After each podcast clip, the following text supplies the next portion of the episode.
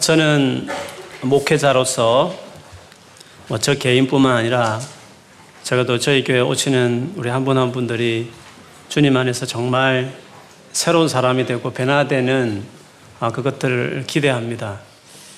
그 기대를 하는 것은 제가 알고 확신하는 이 복음이 예수 그리스도께서 충분히 우리 인생을 바꿀 만한 놀라운 능력과 은혜가 있기 때문에 그렇습니다.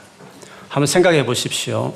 우리가 믿는 예수께서 이 땅을 만드신 하나님의 아들이고 그 아들이 오셔서 십자가에 죽었는데 아들이 죽었는데 신의 아들이 죽었는데 그 죽음이 우리 인생을 아무 영향을 주지 못한다고 한다면 그것만큼 웃기는 일도 없는 거죠. 그래서 우리 안에 예수님 때문에 인생이 바뀐 많은 이야기가 있지만 한편으로는 교회를 나옴에도 불구하고 왜 사람이 바뀌지 않을까 하는 퀘스천을 늘 저에게 있습니다. 아마 교회를 나오면서도 인생이 바뀌었다라고 할 만큼 자기 삶의 변화가 없다고 한다면 여러 가지 이유가 있겠지만 첫째는 제대로 예수님을 믿지 않고 있기 때문에 그럴 것입니다. 두 번째는 예수를 믿지만 그 믿은 이후에 삶의 변화에 필요한 어떤 조치를 자기가 전혀 하고 있지 않기 때문에 그런 것입니다. 물론 예수만 믿으면 근본적으로 어, 깊은 내면의 혁명이 일어나는 것은 맞지만 그냥 그것으로 모든 게 끝난 건 아닙니다. 그럴 것 같으면 이 수많은 신약의 서신이 기록될 필요가 없었습니다. 이들은 믿는 자들에게 교회에 쓴 편지니까 뭔가 안 되니까 그래서 이런저런 이유로 그 레터를 쓴 거고 그것이 지금 신약 성경이 되었기 때문에 뭔가 변화에 있어서 믿어도 우리에게 필요한 것들이 있는 거죠. 만일에 믿지만 물론 안 믿는 경우에도 해당되는 어떤 시작일 수 있지만 왜 사람이 변화되지 않을까 했을 때 저는 개인적으로 한 세 가지 이유가 있다고 생각합니다. 그것은 먼저 하나님께서 우리의 삶 안에 어, 이것이 진리다 하신 그 진리에 대한 이해가 부족해서 그게 정말 중요하다라는 생각들을 하지 않기 때문에 그런 것입니다. 하나님은 살아계신 그분이 뭐 하고 있겠습니까, 지금? 그분이 지금 뭐 하고 있겠습니까? 반드시 만드신 이 땅을 다스려야 그게 바른 것이고 그분이 다스리고 있는데 그 다스릴 때 그냥 기분 내키는 대로 충동적으로 다스리는 것이 아니라 내가 세상을 이렇게 다스려 하고 하고는 어떤 원칙들이 있다는 거죠. 우리가 운전을 하나 해도 그냥 도로에 있다고 막 달리는 것이 아니라 보여지지 않지만 그 안에 뭔가 운전에 필요한 모든 규칙이 있는 것처럼 적어도 운전에 있어서 운전하는 그 하나의 상황에 있어서는 그 규칙을 잘 이해하고 그걸 존중하는 것이 중요합니다. 왜냐하면 그 규칙이 운전의 상황에 있어서는 그 영역을 다스리고 있기 때문에 그런 것입니다. 하나님께서 이, 생을, 이 세상을 다스릴 때 모든 삶의 영역에서 나는 이런 식으로 다스리고 있다라고 하는 당신이 정한 어떤 규칙과 원칙이 있는 거죠. 그것을 모아서 기록한 것이 우리가 있는 이 성경이고 그래서 이 성경의 이 원칙이 진짜 중요하고 하나님께서 이 원칙대로 세상을 다스린다는 명확한 이해가 필요합니다. 뭐 도로, 도로에서 어떤 교통법이 있든지 관계없이 나는 내 마음대로 달릴 거야. 이렇게 말하면 스티커 계속 끊기는 것이고 계속 하다 보면 운전면허 취소되는 것이고 심하면 어, 음주운전 같으면 감옥에도 들어갈 것입니다. 그래서 그 편한 운전이지만 교통 규칙이 정말 엄연히 존재하고 적어도 내가 운전하는 상에서 이것을 존중하고 그걸 따라가야 운전의 이 편안함을 누릴 수 있는 것처럼 하나님께서 이 세상을 다스릴 때 원칙과 법을 가지고 다스리고 계시는데 그거를 중요하다 여기고 그걸 어그리하고 그걸 받아들이면서 그 맞추는 인생이야말로 편안한 것입니다. 그게 우리의 인생을 묶는, 우리 하고 싶은 것을 제약하는, 구속시키는 것이 하나님의 말씀이 아니라 그것을 존중하고 따라가는 것이 훨씬 인생을 즐길 수 있습니다. 그래서 그 사실을 아는 게 중요합니다. 그런데 그거를 전혀 생각 없이 그냥 내 생각대로 그냥 인생을 사는 거죠. 살다 보니까 벌금도 먹고 이상 인생이 꼬이고 자기 스스로 그렇게 인생이 이제 피곤하게 되는 거죠. 그래서 하나님이 우리에게 뭐라고 말씀하시는지 당신이 만, 지금 이 땅을 다스리고 있는 그 룰을 잘 이해하는 것이 거기에 자기 삶을 얹어 살면 훨씬 자유로운 것이죠. 두 번째로는 그거를 이해하고 알 뿐만 아니라 정말 마음으로 그렇게 행하고 싶은 자기 갈망이 중요한 것입니다. 우리가 때로는 몰라서 교통 규칙을 몰라서 뭐 원치 않게 이렇게 스티커를 끊기기도 하지만 사실은 알면서도 다 알면서도 실수가 아닌 알면서도 그냥 어기는 경우도 많은 거죠. 그래서 우리가 몰라서 못 지키는 경우도 있지만 알지만 자기 마음이 그냥 어떤 이유로든지 간에 그걸 지키고, 시, 지키고 싶지 않아서 알면서도 그냥 지키고 싶지 않아서 안 지키는 경우도 있는 것입니다. 살다 보면 어떤 큰 고난이 닥쳤고 기도했는데 하나님께서 응답하지 않았을 때 하나님에 대한 신뢰가 깨어지기 시작할 때 그래 하나님 말씀이 뭔지 알아. 그러나 내가 열심히 하고 싶지 않아.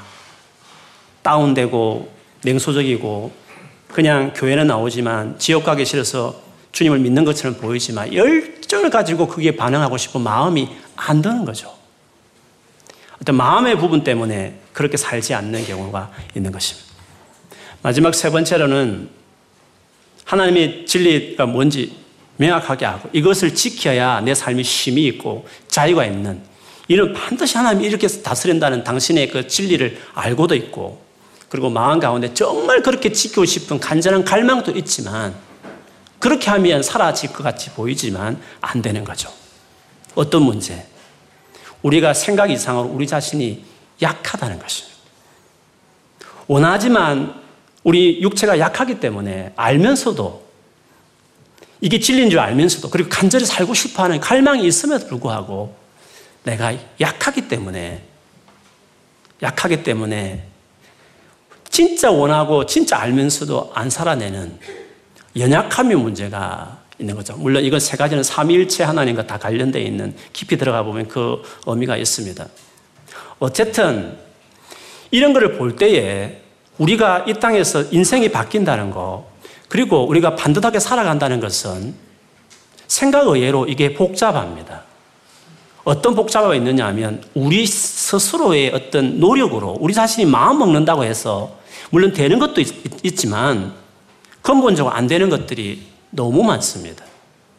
여기서 일반적으로 사람이 하나님을 떠났고 하나님에 대한 정확한 인폼이 없기 때문에 그리움의 향수 때문에 인간이 신을 떠났고 그 떠난 하나님이 누군지 정확한 인폼이 없으니까 그리워하는 동경심에서 인간의 본능에서 나온 것이 종교거든요.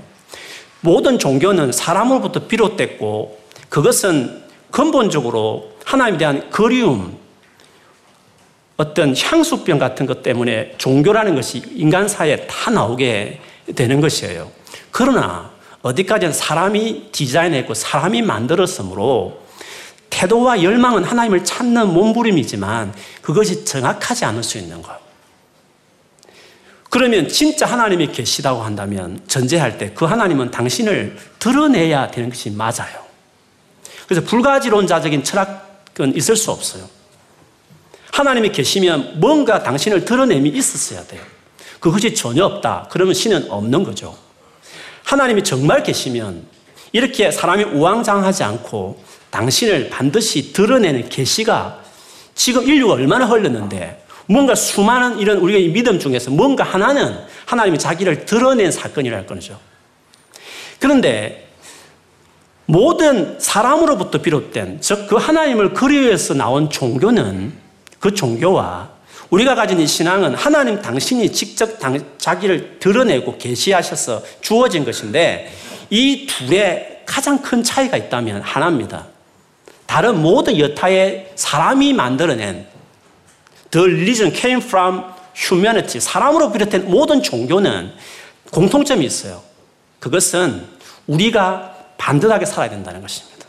우리가 뭔가 착하게 뭔가 어떤 그거를 열심히 우리 힘으로 지켜서 죽어서 어떤 좋은 세상, 다음 세상 가야 된다는 우리의 어떤 노력과 의지와 우리 어떤 우리 행동의 변화를 요구하는 것이에요.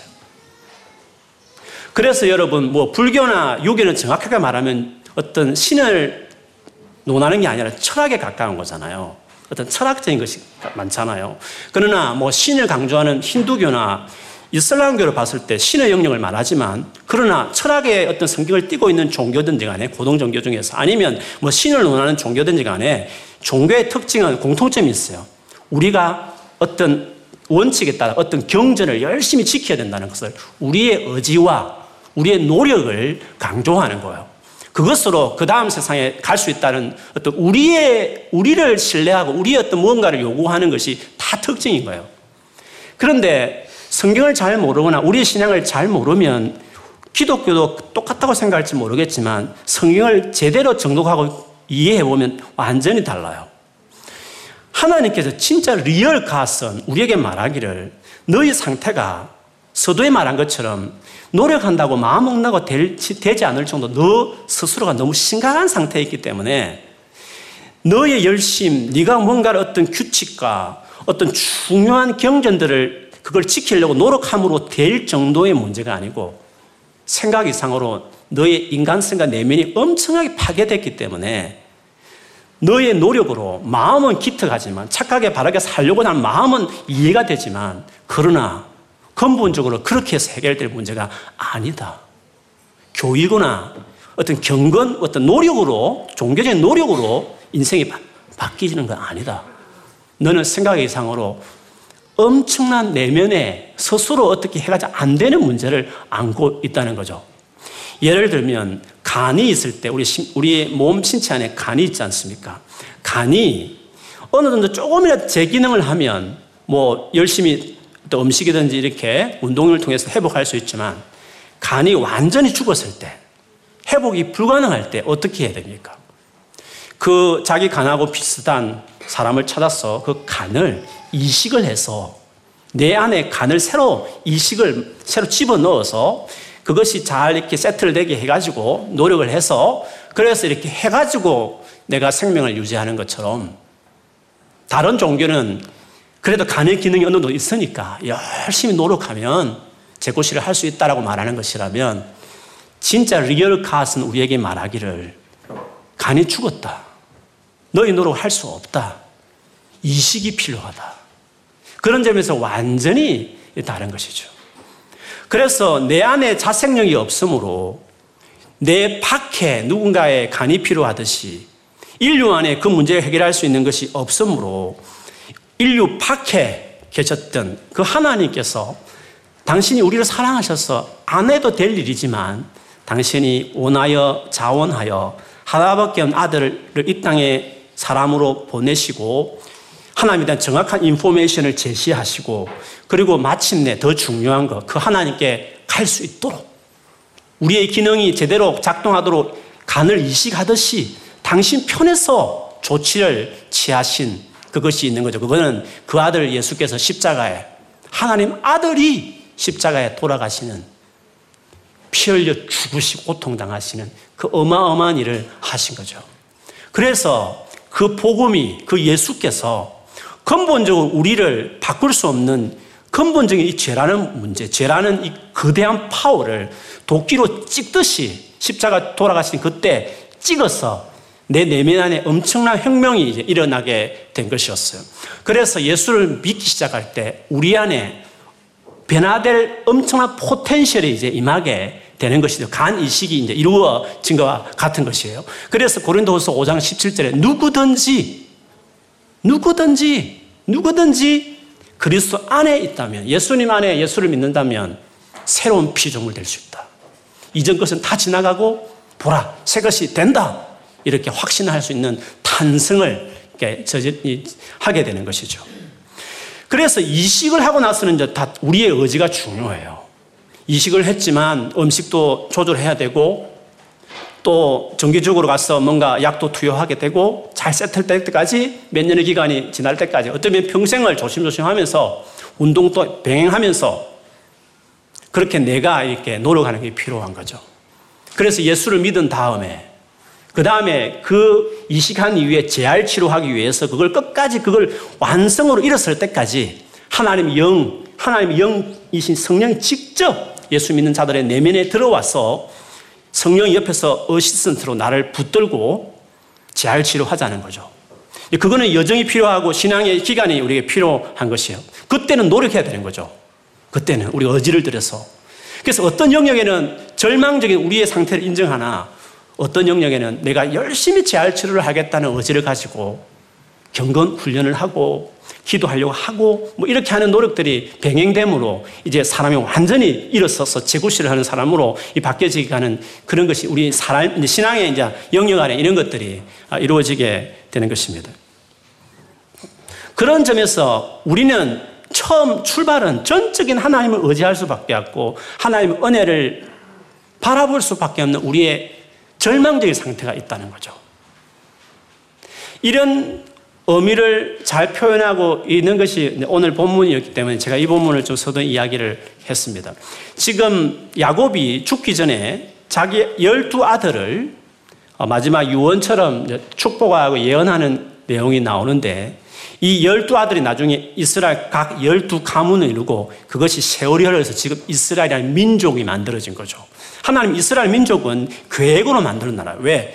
그 민족 가운데 자기 아들을 보낼 계획을 하셨기 때문에 처음부터 이스라엘은 하나님의 플란 속에 만들어진 민족이에요.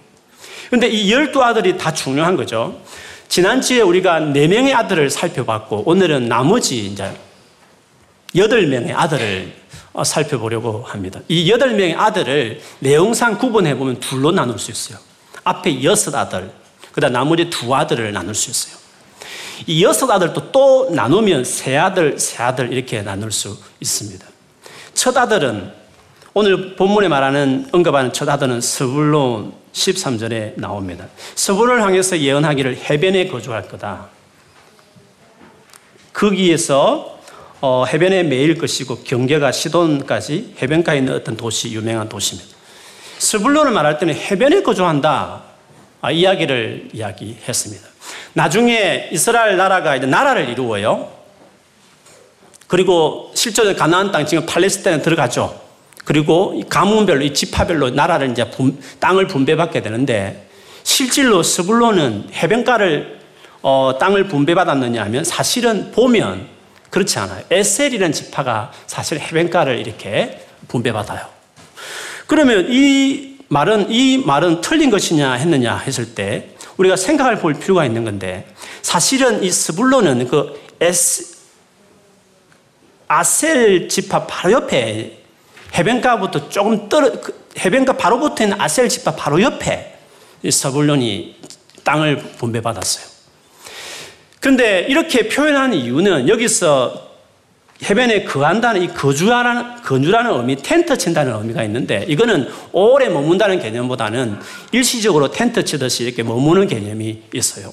그래서 서불론 사람들은 옆으로 보면 지중해, 지금의 지중해 해변가가 접견해 있는 곳이고 오른쪽으로 보면 이스라엘 땅에 정말 바다라 일컬어지만 큰 호수, 갈릴리 호수가 이제 오른쪽 도 가면 호수가 있는 거죠. 그래서 어떻게 보면 오른쪽 왼쪽에 큰 어떤 바다와 어떤 대해를 중간에 두고 있는 것이 이 스불론인데 스불론은 아마 이 해변을 이용해서 해상 무역을 하고 임시로 거처를 치면서 이런 역할을 했기 때문에 이런 표현을 한 것이죠. 그러나 역사적으로 본다면 이 스불론은 여러모로 지형적으로 봤을 때 이스라엘 나라로 본다면 북쪽에 있어요. 어떻게 보면 런던이나 한국의 강남 압구정으로 벗어난 저 시골 저 귀퉁이에 있는 어떤 빌리지 같은 개념의 지역에 있는 것이죠. 그래서 정치적으로 경제적으로 봤을 때 이 서불로는 상당히 어 좀 소외된 소외된 지역이라고 말할 수 정치적으로도 왕들로부터 소외당한 그래서 개발이 덜 돼 있는 이스라엘 전역에 보면 조금 어 낮게 제대로 평가받지 못한 그런 지파라고 말할 수 있습니다. 왜 그렇게 말할 수 있느냐면 마태복음 4장에 가보면 예수님께서 이 서불론 지역 특별히 어, 그 지역을 돌면서 그 사역을 할 때에 이 사역이 어, 이사야서에 말하고 있는 9장 1, 2절에 대한 성취라고 말씀하시면서 여태 스불론을 언급해요. 스불론을 어떻게 이사야가 말했고 그것을 어떻게 마태가 예수님의 사역을 시작하면서 주로 스불론 지역, 납달리 지역을 예수님의 사역을 시작하셨거든요. 그거를 빗대어서 이사야 9장 1, 2절 말씀을 성취라고 말하면서 이렇게 말했어요. 스불론 땅은 스불론 땅이란 이 땅에 거하는 백성은 흑암 중에 있는 백성이다. 캄캄 어두운 가운데 거하는 백성이었고 그게 빛이 비쳤다. 예수님이 그걸 주 무대로 해서 사역을 시작하셔서 뭐 빛이 비쳤다. 이런 식의 표현을 썼다는 거죠. 그렇게 보면 이 서불론이 이스라엘 역사상 어떤 어, 위치였고 어떤 평가를 받았는지를 알 수 있는 거죠. 어둠의 캄캄 어두운 가운데 살아가는 주민들처럼 멸시와 천대를 받고 있는 민족이었다. 상황으로 너무 조금 안 좋은 위치에 있었던 지파였다. 그거를 여기서 볼 수 있는 것입니다. 그 다음에 이어고 있는 이사가를 보면 이사갈은 비유를 들기를 짐승에 비운다면 건장한 나귀에 비유했습니다. 그런데 재미있는 것은 나귀가 나귀들이 있는 우리에 거하지 않고 14절에 보면 양의 우리 사이에 꿇어 앉아 있다. 나귀는 다리가 튼튼하기 때문에 꿇어 앉지도 잘 안 하지만 양들 속에서 그 어떻게 보면 얕잡아 볼 만한 양의 우리에 나귀가 있다는 것이 어색한 거죠. 그 의미가 뭔지를 이어서 나오는 15절 보면 거두절미하고 뒤에 보면 어깨를 내려 짐을 메고 앞제 아래에서 섬기리로다. 앞제 아래 섬긴다는 것은 어느 사람은 노예살이, 노예살이 한다. 그런 의미가 있습니다. 그렇게 보면 건장한 낙이지만 여러 가지 어떤 이유인지 모르지만 굴복을 당하고 어깨에 무거운 짐을 진 채로 노예같이 어떻게 보면 재구시를 못하고 무기력한 삶을 살아가는 어떤 모습같이 이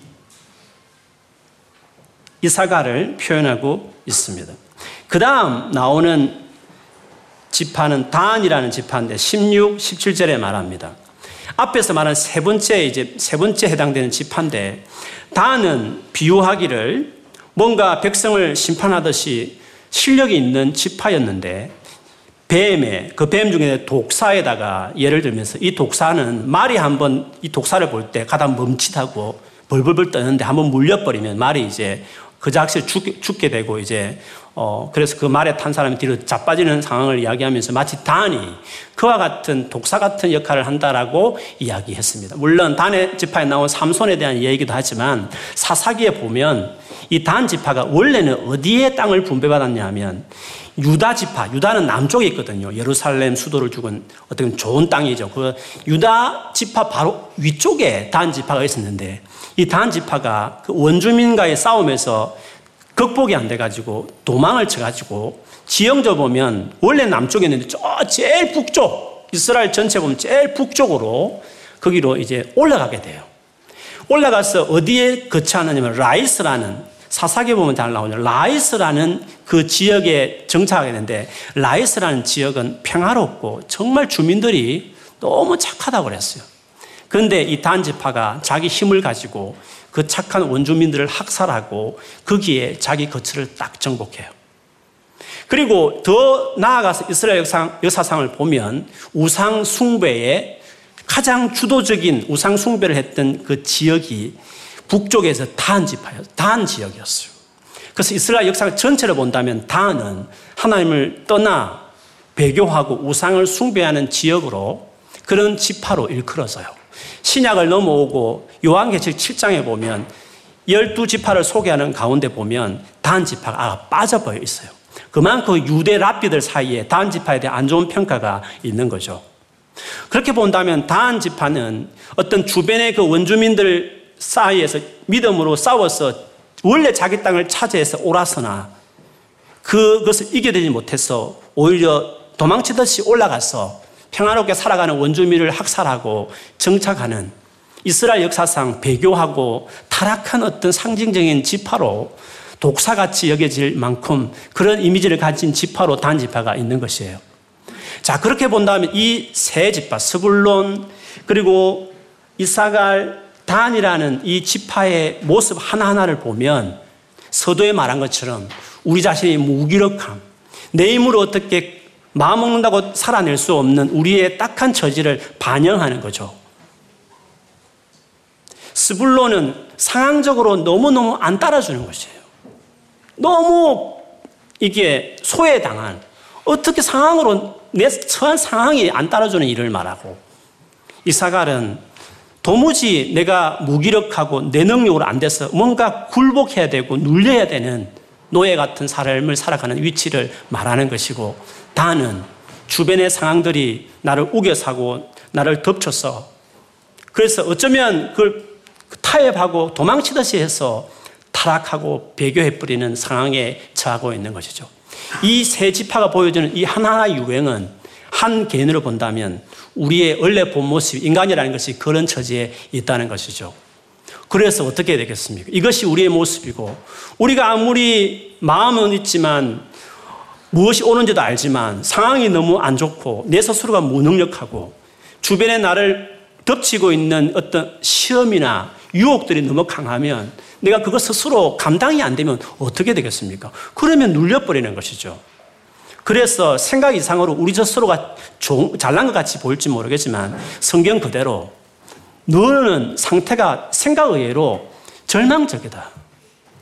너희 스스로 노력해서 바뀔 것 같으면 내 아들을 죽일 이유도 없지만 안 됐기 때문에 내가 조치를 취해야 됐기 때문에 내가 내 아들 희생시키야만 너희 안에 소망이 있기 때문에 했듯이 너희 스스로 너희 안에 절망이 있다는 것을 이야기해요.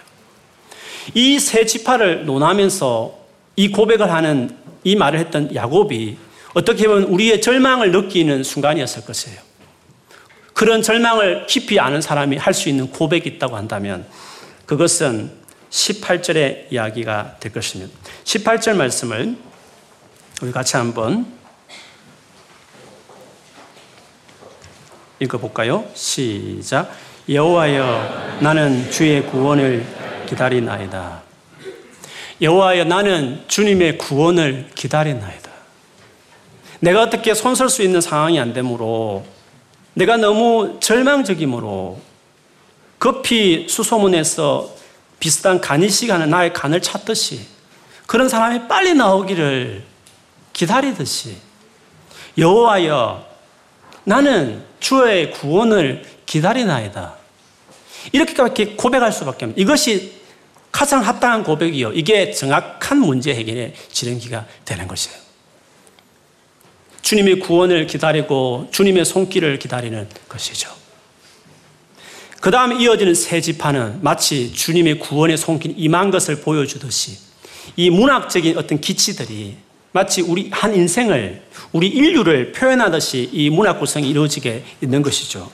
주의 구원을 기다렸고, 그래서 그 주의 구원을 기다린다고 호소했을 때, 그래서 구원이 임하였을 때, 하나님이 손을 쑥, 손을 뻗어서 우리의 문제를 해결해 주셨을 때 어떻게 되냐 하는 것이죠.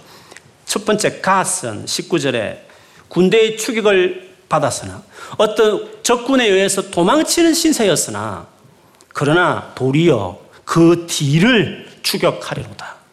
이제는 도망치다가 주께서 구원을 베풀므로 역전이 되어서 오히려 저들을 추격하는 그들을 공격하는 모습을 보이고 있지 않습니까? 이어서 말하는 20절의 아셀 같은 데 보면 먹을 것이 기름진 땅에서 많이 나와서 왕의 그 밥상에 수라상에 그 좋은 진미들이 그 채소와 곡식과 과일이 올라가는 그 소산물이 나오는 곳이 아셀이 그하는 그 땅일 것이다. 아셀은 그런 역할을 할 것이라고 말했어요. 풍성함이 있고 뭔가 넘치는 기름진 것들이 있는 상황을 말하는 것입니다. 더 나아가 납달리는 어떻습니까? 놓여 있는 자유롭게 뛰노는 암사슴 같고 아름다운 소리를 바라는도다. 막 뭔가 소리를 바란다는 거죠. 여러분 많은 짐승들이 있지만 여러분 사슴이 막 소리를 바라는 거 들어보신 적 있으십니까? 리치몬드 파크에 가면 사슴들이 떼거지로 돌아다니는데 그런 많은 사슴을 봐도 소리를 지르는 걸 별로 보지 못했어요. 그런데 암사슴이 소리를 지를 때는 흔치 않는 일인데 어떨 때 소리를 지르냐면 자기가 정말 좋아하는 수사슴이 딱 보일 때 막 좋아가지고 그때 소리를 지른다고 그래요. 기쁨, 막 흥분되는 그럴 때 조용하던 암사선도 그때 아름다운 소리를 바란다는 거죠. 얼마나 기쁘면 그렇게 하겠습니까? 보십시오. 내가 주의 구원을 바라리이다 한 다음에 그 다음에 이어나오는 세 지파는 다 어떤 싸움에서 이겨내고 풍성함이 가져오고 그리고 기쁨이 넘치는 그 모습을 그리고 있다는 점에서 중간에 말하고 있는 고백이 우리의 고백이 되어야 된다는 거. 우리의 현실을 잘 아는 사람이 우리 자신을 잘 안다면 그 중간의 고백이 우리의 고백이 되어야 된다는 것을 처음 예수를 믿을 그때도 그렇게 되지만 믿고 난 이후에도 우리 여전히 그 고백으로 살아야 된다는 것을 문학적으로 이렇게 우리에게 가르치듯이 말하고 있는 것입니다.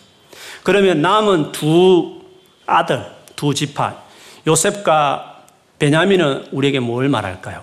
지금까지 말한 이 스타일을 대한 이그젠플로 두 아들을 사용해요. 요셉은 여러분, 우리가 요셉의 스토리를 길게 살펴봤지만 앞에 세 지파에 가졌던 그, 그 삶의 영역이 요셉에 다 있었어요. 상황이 너무 어려웠어요. 벤두에 있는 서불론처럼 어둠에 있는 그 지파 사람들처럼 요셉의 첫 인생의 출발이 너무 상황적으로 안 좋았다는 거죠. 형들의 시기를 받고 형들의 손에서 학살을 당할 뻔하다가 용케 어떻게 마음이 바뀌어서 굶어 죽일 뻔하다가 그것도 마음이 바뀌어서 이제 노예 상인에게 인신매매라는 게 팔아간 팔려가는 진짜 상황으로 너무너무 안 좋은 가장 밑바닥 같은 어려운 상황을 요셉이 사실은 삶이 있었단 말이죠. 그리고 노예로 팔린다는 것은 그것도 조그만 뭐 섬도 아니고 눈치 보고 도망칠 것도 아니고 시대 애굽의 그 시대장의 집에 들어가서 노예로 팔렸다는 것은 특별한 변수가 있지 않고서는 영원히 노예로 그냥 살아가는 마치 이사갈처럼 무거운 짐을 지고 거기서 굴복하고 섬겨야 되는 청항에 사실은 요셉이 있었던 거죠. 거기뿐만 아니라 그 보디발의 그 주, 여주인 보디발의 아내가 동침하자 같이 잠자리 하자 유혹하는 강력한 요구. 그, 그것을, 그런 강력한 어떤 압박들을 젊은 해기에 이겨내는 것도 힘들었지만 여주인을 반대한다는 것은 그가 그 집에 사는 것은 정말 어려운 어떤 결정인데 그런 어떤 상황이 요셉이 있었단 말이죠. 인간의 능력으로 그것을 해결할 수 있었을까 하는 거죠. 요셉이 어떻게 그런 막막한 어려운 상황과 그리고 정말 인생 끝난 것처럼 노예처럼 인생을 절망하며 살아야 될 그런 자기 자신의 처지와 그리고 도무지 거부하기 너무 힘든 어떤 보디바라의 그 여인의 그 옷을 다 벗고 달라드는 그런 상황에서 어떻게 요셉은 그 모든 것들을 극복해내고 반듯하게 거기서 자기 나름대로 주의 길을 갈 수 있었다는 거죠. 그거는 우리 요셉 스토리에서 많이 봤지만 오늘 우리가 읽었던 고백처럼 여호와여 나는 주의 구원을 바라나이다 하고 말했던 이 고백같이 요셉은 그 어려운 순간에 잘했던 한 가지. 상황도 어려웠고 자기 자신 또 무기력할 정도로 상황이 어떻게 할 수 없고 자기 능력이 통하지 않은 일이었고 그리고 극복하기 어려운 유혹이 자기 삶에 닥쳐와서도 그가 그걸 다 극복할 수 있었던 것은 그리고 애굽의 총리가 되는 하나님의 원래 플란을 이루어 드릴 수 있었던 그 비결은 다름 아니라 바로 주님의 구원을 기다리듯이 날마다 주님을 바라보고 주님 앞에 얼굴을 맞추면서 살았던 그 태도가 그 모든 것들을 가능하고 매니지하게 됐다는 것이죠. 그것을 오늘 23절부터 26절까지 보면 그는 원래 어떤 활 쏘는 자가 자기를 겨냥해서 학대하고 적개심을 푸고 활을 쏘았지만 마치 과거에 안 좋은 이 세 가지 상황을 반영하듯이 그렇게 안 좋았지만 그러나 요셉은 오히려 더 활을 요셉의 활은 도리어 굳게 굳세게 되고 팔은 힘이 있어서 그걸 극복해냈다는 것을. 근데 그것이 자기 스스로의 노력이 아니라 24절 뒤에 이는 야곱의 전능자 이스라엘 반석인 목자의 손을 힘입음이라. 내 아버지 하나님께 하나님께로 말미암나니 그가 너를 도우실 것이요. 전능자로 말미암나니 그가 내게 복을 주실 것이라. 위로 하늘의 복과 하늘의 샘들의 복과 태의 복과 젖먹이는 복을 다 주실 것이라고 말하면서 결국 하나님께서 그가 주의 구원을 바라보나이다 했을 때 주께서 정말 바라보는 그에게 이런 복을 주시고 이런 은혜를 주시고 능력을 주심으로 그가 이렇게 될 수 있었다는 그것을 여전히 요셉을 통해 담고 있습니다. 베냐민은 27절에 보면 물어 뜯는 이리에 비교하면서 아침에는 빼앗은 것을 먹고 저녁에는 움킨 것을 나눈다고 말했습니다. 이리가 얼마나 마음씨 좋으면 나누겠습니까? 그거는 여간에서 나누는 게 아니라 풍성한 거죠. 하루 종일 먹어도 남는 짐승떼가 있었으니까 그 마음씨가 너무 너그러워서 짐승도 나누듯이 욕심하는 일이 때도 나누는 식으로 하는 거죠. 그 의미는 뭡니까? 아침에도 그리고 저녁 하루 일과 전체를 다 표현하면서 풍성함을 말한다는 것은 베냐민의 이 스토리는 바로 이 같은 풍성함과 이 같은 승리가 얼마나 확실한지를 베냐민도 역시 요셉의 기통이 붙어서 주님을 바라보는 자가 누릴 영광과 승리와 풍성함을 이런 식으로 표현한 것이므로 요셉과 베냐민은 이런 원리를 그대로 누리고 경험한 이거젠플로 마지막 두 아들을 오늘 이렇게 배치하고 있는 것을 볼 수 있습니다. 이상에서 보듯이 우리가 이 세상에서 만만치 않은 세상, 내 마음 먹으면 잘 될 같이 보이시지만 그거는 정확하게 여러분을 모르고 자신을 모르고 세상을 몰라서 그렇지 그렇지 않다는 것입니다. 그러므로 우리가 어떻게 살아갈 수 있을까 하는 거죠. 우리가 어떻게 살아가는 것이 정말 지혜로운 것이냐 하는 거죠. 요셉을 소개하면서 22절에 보면 한 그루 가지가 무성한 나무에다가 비교했어요. 요셉은 무성한 가지를 가진 어떻게 많은 가지가 있고 그래서 열매를 많이 맺게 되는데 심지어 그 가지가 너무 뻗어서 뻗어서 나무의 담장까지 다 뻗쳐서 그만큼 어마어마하게 이렇게 가지를 쫙 펼치고 있는 그 한 그루 대단한 나무에다가 요셉을 이야기했어요. 그런데 그렇게 될 수 있던 한 가지 이유가 뭡니까? 모든 나무가 다 그렇게 합니까? 오늘 본문에 의하면 22절에 샘 곁에 있었기 때문에 언제나 끊이지 않는 물이 언제나 있는 그 샘에 그 나무가 딱 심겨졌으므로 많은 가지를 뽑고 가지가 나오고 그 가지가 더 확실히 뻗어서 옆에 담을 넘어서 저 넘, 넘어까지 그렇게 번지게 되었다라고 말했습니다. 샘이 가르치는 것이 뭘까요? 샘은 이 나무가 그렇게 열매 맺고 가지를 맺도록 하는 모든 것을 공급받는 근원이듯이 우리가 지금까지 서두에 말한 것처럼 바로 하나님 당신에게 그 당신 하나님에게 그 뿌리를 내리고 세워진 인생이 되었으므로 주여 내가 주의 구원을 언제나 바랍니다고 말하는 언제나 그 시선과 마음이 그분께 고정되어 있었으므로 고정 거기에 심겨졌으므로 거기서 그런 능력을 다 받았어. 요셉이 이런 일들을 해낼 수 있었던 요셉의 잘났스가 아니라 요셉이 인간적으로 원래부터 그 사람은 대단한 사람이 의지가 강한 사람이었어가 아니라 아무리 의지가 강하도 아무리 잘나도 우리는 할 수 없는 일들이 많은데 요셉의 생애 가운데 그런 인생이었지만 그가 가능했던 것은 역시 샘 같은 하나님 안에 그 인생을 두었으므로 항상 주님을 바라보는 I look at the Lord. I look at the deliverance of Lord. 하나님의 그 구원, 인도하심을 내가 look at, 언제나 바라보았기 때문에 그가 그런 삶을 살 수 있었다고 말하는 것입니다. 샘이 이야기 나왔으니까 10편, 1편에서 3편에 보면 복 있는 사람은 자기 꽤, 자기 생각, 내가 원하는 대로 인생을 살지 않고 그리고 죄인처럼 길에 서러지 않고 오만한 사람 금방진 것처럼 의자 앉아서 거들먹거리지도 않고 그렇게 인생에 내 하기 나름이라고 살지 않고 오직 주야로 여호와 율법을 즐거워하여 묵상한다고 말했습니다. 하나님의 말씀을 묵상한다는 것은 성경을 많이 읽는다 그런 뜻이 아니에요. 묵상이라는 것은 하나님을 바라보는 행위요. 하나님의 마음을 구하는 행위요. 하나님 앞에 잠잠히 무릎 꿇고 그 주님을 바라보는 것이 그 하나님의 말씀을 보면서 하나님의 마음을 구하고 하나님의 생각하고 하나님의 인격을 생각하면서 그분을 바라보는 것이 사실 묵상이거든요. 오늘 말한 것처럼 주의 구원을 바라보는 삶을 이야기하는 거예요. 그런 자들은 계절을 쫓아서 열매를 맺을 것이다. 하는 모든 일이 행통할 것이다. 10편 1편에서 그렇게 노래하고 있습니다. 그러므로 오늘 우리가 이 말씀을 보면서 우리의 삶 안에 좀 더 나이가 들기 전에 그리고 내가 이 젊었을 때 우리가 투자할 일이 있다면 더 마음을 심어서 해야 될 것은 물론 내 자력으로 뭔가 하는 많은 열심도 필요하지만 그러나 그것만으로 살아낼 수 없는 인생인 것을 명확하게 알고 그 자기 노력과 더불어 더 중요한 더 마음을 쏟아야 될 한 번이 아니라 내 평생에 해야 될 일이 있다면 생각하신 하나님 그리고 거기서 내게 주시는 많은 자양분을 얻기 위해서 그분의 말씀을 주야로 묵상하며 주님의 얼굴을 구하는 이 태도야말로 우리가 살아가는 데 제일 중요한 것이라는 거죠. 여러분 하나님의 말씀을 보면서 개인적으로 신앙생활 하면서 하나님의 말씀을 묵상할 때 생명수를 내가 건지는 것 같다. 뭔가 생명수의 맛을 내가 먹는 것 같다라고 여러분 혹시 느끼십니까? 우리가 예수를 믿으면서도 그 같은 체험이 있어야 되고 자기 삶에 그게 세틀이 돼 있어야 되는 것이에요.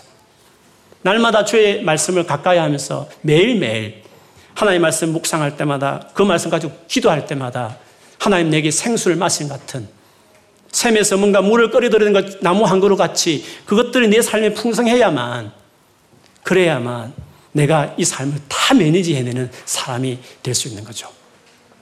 그래서 하나님께 우리가 집중하는 게 중요해요. 온몸을 하나님을 바라보는 것이 우리 인생에 정말 중요해요.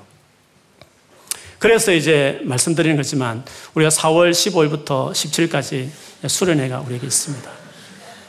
2박 3일 짧은 기간이고 인텐시브하게 집중해서 주님을 바라보는 그 시간들을 여러분에게 제공할 거예요.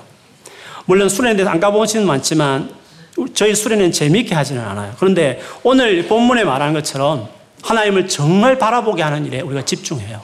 그래서 설명하지만 저희들 다른 프로그램 하나도 없고 일주 딱 하루에 세 번의 예배만 드려요. 주일 예배처럼. 물론 찬양도 하고 기, 말씀도 전하고 또 집중해서 기도하는 시간을 갖지만 하루에 딱 세 번만 저희가 수련을 그렇게 진행해요.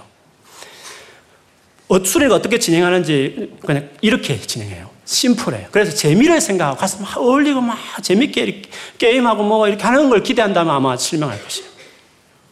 그러나 정말 내 인생에 하나님을 인텐시브하게 집중하고 그 짧은 2박 3일에 집중해서 내가 주님을 바라보고 주님 앞에 내 자신을 세우는 시간을 갖고 싶어서 간다면 하나님 반드시 여러분 어떤 계기를 마련하고 여러분 삶의 시작을 마련할 수 있도록 반드시 은혜를 주실 거예요. 그렇게 해서 정말 그렇게 해서 주님을 바라보고 시작하는 그리고 그것 때문에 힘을 얻고 돌아오는 그런 수련이 되었으면 좋겠어요. 여러분이 묻지요. 요 최근에 여러분 상황이 내 스스로 감당하지 못할 만큼 힘든 상황을 만나신 분이 계시거든. 그리고 내 스스로가 내 능력이 너무 무기력해서 이걸 어떻게 감당이 안 되는 짐이 있고 나를 찢는 것 같은 그런 상황을 당했다든지 아니면 내 주변의 상황을 다 알면서도 주변 상황이 나에게 너무 유혹이 되고 이겨낼 만큼 내 스스로가 너무 약하다고 느껴질 때 그때 그것 처지를 보면서 괴로워하지 말고 한 가지 지름길. 오늘 본문이 말하는 일관되게 말하는 한 가지. 주여 내가 주의 구원을 바라봅니다. 라고 말하는 것처럼 그렇게 하시면 그렇게 하시면 어떤 어려운 상황일지라도 아무리 내가 무기력하고 별 볼이 없는 의지를 가지고 인격을 가진 사람일지라도 그리고 너무 강력한 주변에 시험과 유혹이 있다 할지라도 그 어떤 이겨낼 수 있는 힘을 하나님부터 샘이 되신 하나님부터 오게 되실 것이에요. 그렇게 인생을 사는 거예요. 내가 열심히 하지만 그러나 하나님을 신실히 의지하는 그렇게 살아가면 인생 살만하고 감당해낼 수 있어요. 이 말씀을 꼭 기억하고 여러분 이런 어려움을 당하고 고민하지 말고 이 말씀 그대로 순종하는 여러분 되기를 주의 이름으로 축원합니다. 주님 내가 주의 구원을 바랍니다. 하루에도 눈을 떠서 하루를 시작하기 전에 그렇게 주님을 쳐다보고 자기 전에도 순간순간 하루와 여정에 너무 힘들고 어려울 때마다 주님을 바라보면서 그렇게 고백하기 시작하면 아니 너무 상황이 어려우면 아예 2박 3일 딱 떼서 인텐시브하게 집중해버렸어. 그렇게 주님을 바라보기 시작하면 인생 감당해낼 수 있어요. 반드시 성리해낼 수 있어요. 이게 성경 전체의 가르침이에요. 그렇게 살아가는 여러분 되기를 주의 여러분 축원합니다. 기도하겠습니다. 오늘 말씀 생각하면서 기도하십시다. 여러분 안에 상황이 힘든 분이 계십니까? 그리고 변변치 않은 여러분 자신 때문에 혹시 실망하는 분이 계십니까? 아니면 정말 내가 다 알면서도 잘 극복이 안 되는 주변의 유혹과 어떤 시험들이 여러분 삶 안에 있으십니까? 다 생각하면서 오늘 말씀을 기억하십시오. 오늘 이 시간에 하나님을 바라보시면서 여러분 기도하십시오. 주님, 내가 주님의 손길과 구원을 내가 바란다고. I'm looking at your hands, your power, your deliverance. 내가 지금 주님을 그렇게 본다고 그게 한 10분에도 안 되면 계속해서 보면서 그렇게 하면 하나님께서 여러분 마음과 삶과 앞길을 주님이 도와주실 것이에요. 수련을 위해서도 기도하겠습니다. 너무 내 스스로 그것마저도 안 되면 아예 수련에 나 자신을 수술대에 올리듯이 인텐시브하게 거기에 나를 얹어서 주님 재기능할 수 있도록 내가 스스로 노력할 수 있을 만큼 내 인생을 매니지할 만큼 회복하는 수련회로 내 자신을 드리겠사오니 주님 그렇게 하셔서 정말 이 꿈 있는 교회 통해서 내가 이 힘겨운 삶과 상황과 내 자신을 다 이겨내고 주님 풍성한 삶을 누리고 승리의 기쁨을 고백할 만한 사람으로 내가 살고 싶다고 주여 나를 불쌍히 여겨달라고. 내가 이 시간 또 주님을 내가 이렇게 바라본다고 우리 한번 소리 내서 기도하도록 하겠습니다 하나님 아버지 고맙습니다. 우리가 상황적으로 너무 어렵고 내가 어떻게 해야 될지 모를 막막한 상황을 만나고 뿐만 아니라 내가 너무 형편없고 무기력하고 내 능력이 감당이 안 될 만큼 내 자신이 약하게 느낄 그때에도 그리고 그럼에도 불구하고 나를 무너뜨리고 타락시키려고 하고 있는 주변의 상황들은 시험과 여부가 너무 강력한데 아버지 이대로 내가 살면 여지없이 무너지고 여지없이 결박당하고 고통당하는 삶으로 살아갈 이 만만치 않은 이 세상에서 주여 손을 내미셔서 구원의 손을 내미심으로 주님을 보게 하시니 감사합니다. 주 예수 그리스도 십자에 못 박히신 그 아들 예수 그리스도를 보게 하시고 다가가게 하시고 믿게 하실 뿐만 아니라 거치지 않고 내 평생에 계속적으로 십자가 붙들고 그것을 사모하고 기대면서 주님 찾아내 살아가는 자들 되게 하여 주옵소서. 오늘 하나님 구하오니 오늘 놀기 속에 우리 모두 안에 하나님께서 새 힘을 주시고 우리의 어떤 상황이 내 자신이 주변의 모든 환경이 어떠하든지 관계없이 오늘 예배하며 이처럼 주를 바라보는 우리 모두 안에 오늘 새 힘을 주옵소서